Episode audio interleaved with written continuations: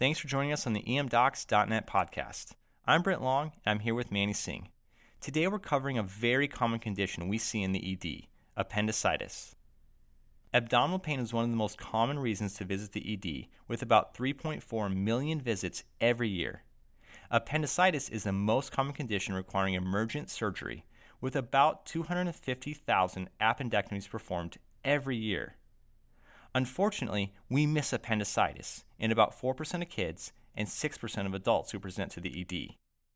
Why do we miss it, and how can we improve? Before we get to these questions, let's review some of the basics of appendicitis.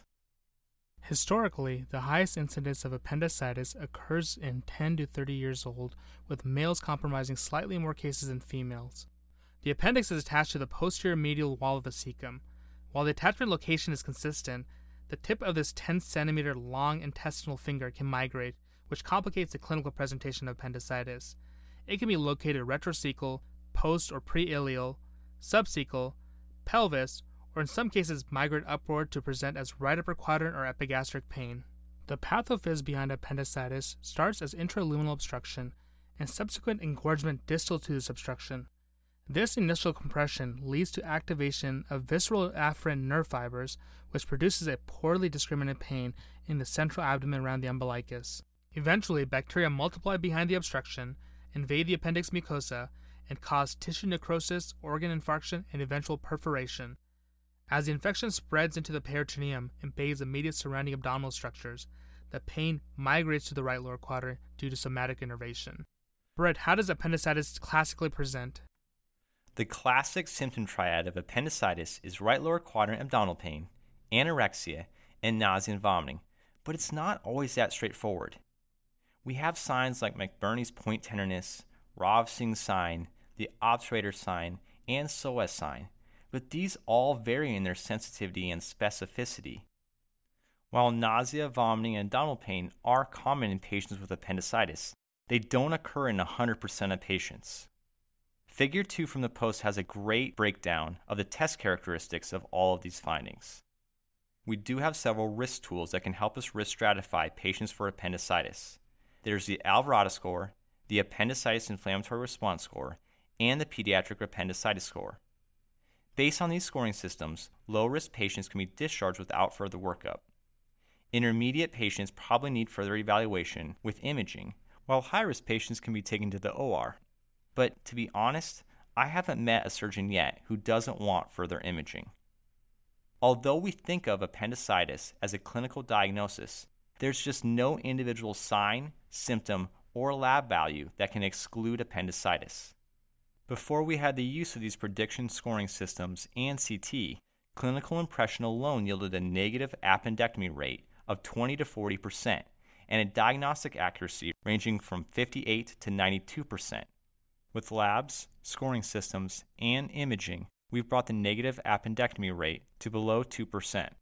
But, Manny, why do we miss appendicitis? As an EM physician, when we think about appendicitis, we think about acute onset migratory right lower quadrant abdominal pain associated with nausea, vomiting, and poor appetite in the 10 to 30 year old patient.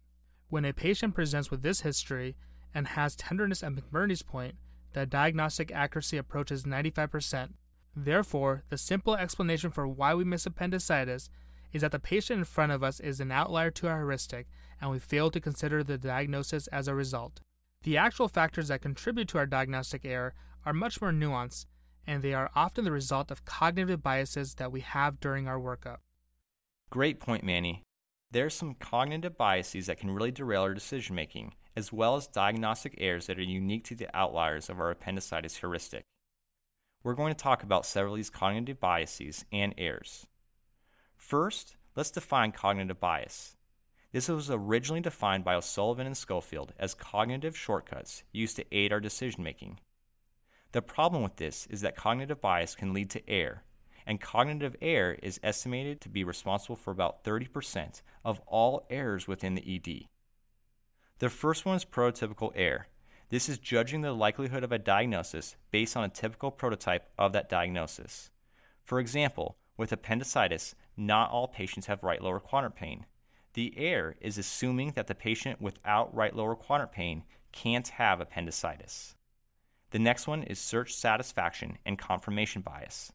Search satisfaction is ceasing to look for further information or alternative answers when the first plausible solution is found.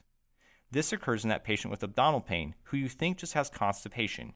You obtain an x ray, and the x ray shows increased stool burden, so you automatically think the patient just has constipation. Omission bias is the tendency to judge harmful actions as worse or less moral than equally harmful inactions. We have issues with omission bias when we fail to obtain further imaging due to the potential risk of radiation in a patient who may have appendicitis.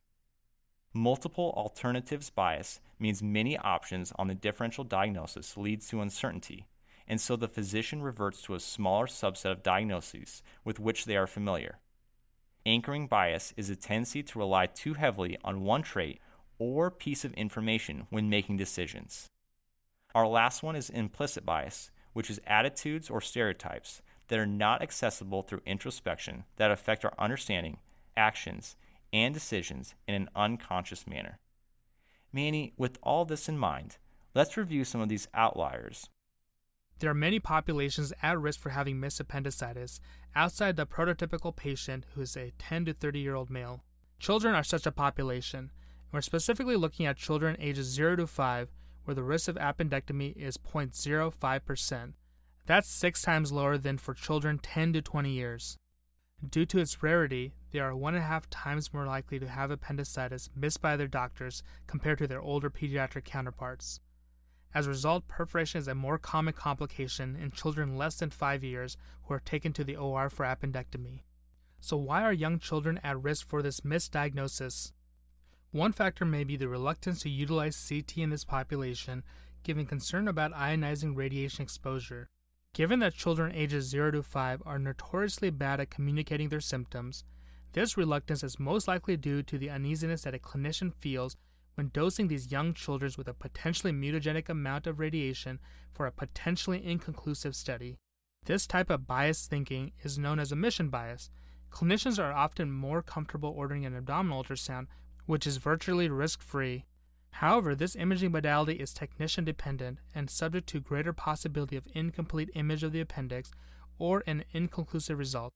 While the concern about radiation exposure from a CT is not negligible, it is worth noting that a single abdominal CT is equivalent to three years of natural background radiation. This amount can be reduced to 14 months of background radiation using techniques that can reduce the scanning range to only the lower abdomen and pelvis. Given that time equals bowel and that perforation can be rapidly fatal, physicians should consider utilizing the gold standard imaging modality of CT scans more frequently when our suspicion for appendicitis in toddlers is high. Females are another patient population where we miss appendicitis more than males. The reason why is because we have additional gynecologic differential diagnoses. We need to think about ectopic pregnancy, ovarian torsion, PID, tubo-ovarian abscess, UTI, and pyelonephritis, as several of these can have potentially devastating complications. But we need to make sure we think about appendicitis in these patients. Next, we have a subset of the female population pregnant women. They are at risk for missed appendicitis, even though it's the most common non obstetric surgical emergency. The diagnostic accuracy of appendicitis is lowest in the second trimester at 64% and highest in the third trimester at 88%.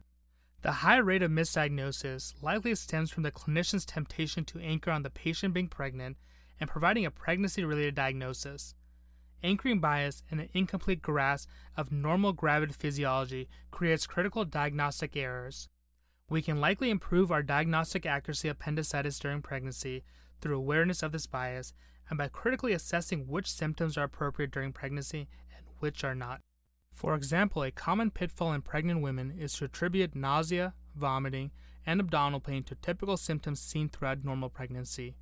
In fact, nausea and vomiting are unusual after the first trimester and must be investigated as they remain reliable indicators of appendicitis during pregnancy.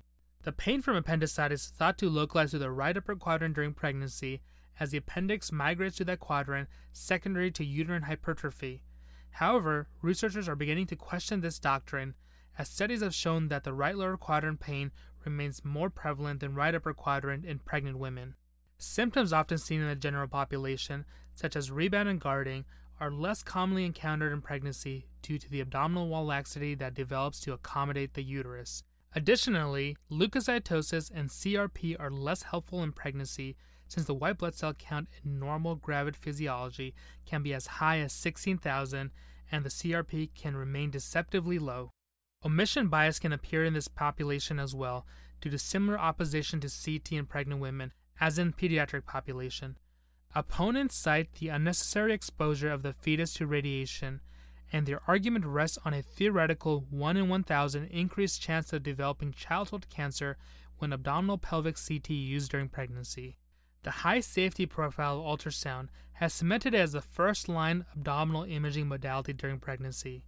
It is worth noting that radiology performed ultrasound carries only 63% sensitivity for appendicitis and cannot be used to rule out the diagnosis.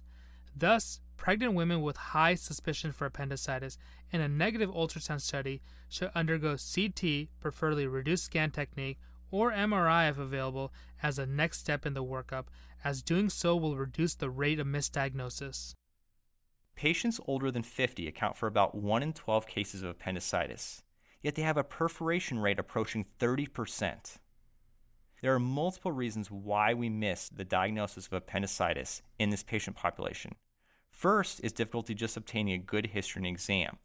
Second, there's a wide differential in these patients. We need to think about acute mesenteric ischemia, abdominal aortic aneurysm, aortic dissection, intestinal volvulus, and obstruction. Atypical presentations of abdominal pain are more the rule than the exception due to distinct physiology in older patients. We need to perform a complete history, good exam, thoughtful lab work, and we need to use CT liberally. Black patients with appendicitis are more likely to be misdiagnosed than white adults. The study that produced these results didn't provide an explanation or hypothesis for this finding, but there are racial and ethnic disparities throughout healthcare. Black patients have longer ED waiting times as compared to non black patients. They're assigned lower triage acuity scores than white patients, and black patients are more often treated at safety net hospitals that usually have fewer resources and have higher patient volumes. There are likely many cognitive biases and even institution wide disparities affecting the discrepancy between black and non black rates of missed appendicitis. As emergency physicians, we can close the gap in diagnostic error by acknowledging that we are missing a disproportionate number of cases in this population. Manny, with all this information, why does it matter and how do we improve? This is important because for every 100 visits to the ED for abdominal pain, a third of them will be due to diagnostic error and two will be for missed appendicitis. Once appendicitis begins, given time, it will invariably lead to perforation, which can be complicated by peritonitis or sepsis. Missing the diagnosis of appendicitis during a patient's initial visit puts them at risk for these dangerous complications, for which they will likely present to the ED again several hours to days after discharge. These repeat visits are associated with longer hospital stays with higher rates of morbidity and mortality. Delayed diagnosis and its complications account for why missed appendicitis is among the top three conditions cited in malpractice insurance claims in adults and children. Appendicitis is a straightforward diagnosis and well within our scope of practice as long as we keep our index of suspicion high. In fact, EPs and surgeons have equal capability to diagnose appendicitis, and studies have shown a negligible difference in rates of complications for patients diagnosed by EPs versus surgeons. Lowering the rate of missed appendicitis in the ED can be accomplished through improving our awareness of cognitive biases that affect our medical decision making, being mindful of the populations especially at risk for this misdiagnosis, and utilizing all labs and imaging at our disposal when suspicion for appendicitis is high. Let's finish with some pearls. The first one is to utilize a good history, exam, and prediction scoring tool. The appendicitis inflammatory response score can be used for high risk patients to rule in the disease. The Alvarado score, with its high sensitivity in low risk patients, can be used to discharge patients. Second, don't be afraid to utilize further imaging, especially CT, for intermediate risk patients like pregnant women and children. The overwhelming majority of missed appendicitis is in these intermediate risk patients. Third, train yourself to consider appendicitis in outlier populations like kids, pregnant women, older adults, and black patients. If we want to decrease the misdiagnosis rate of appendicitis among all patients who come to the ED, then we have to remain vigilant for appendicitis in these patient populations. That rounds out our summary of this great post on appendicitis. Thanks for joining us on the podcast and stay tuned for our next episode. Feel free to comment on our site and let us know if you have any feedback. Stay safe and healthy, everyone.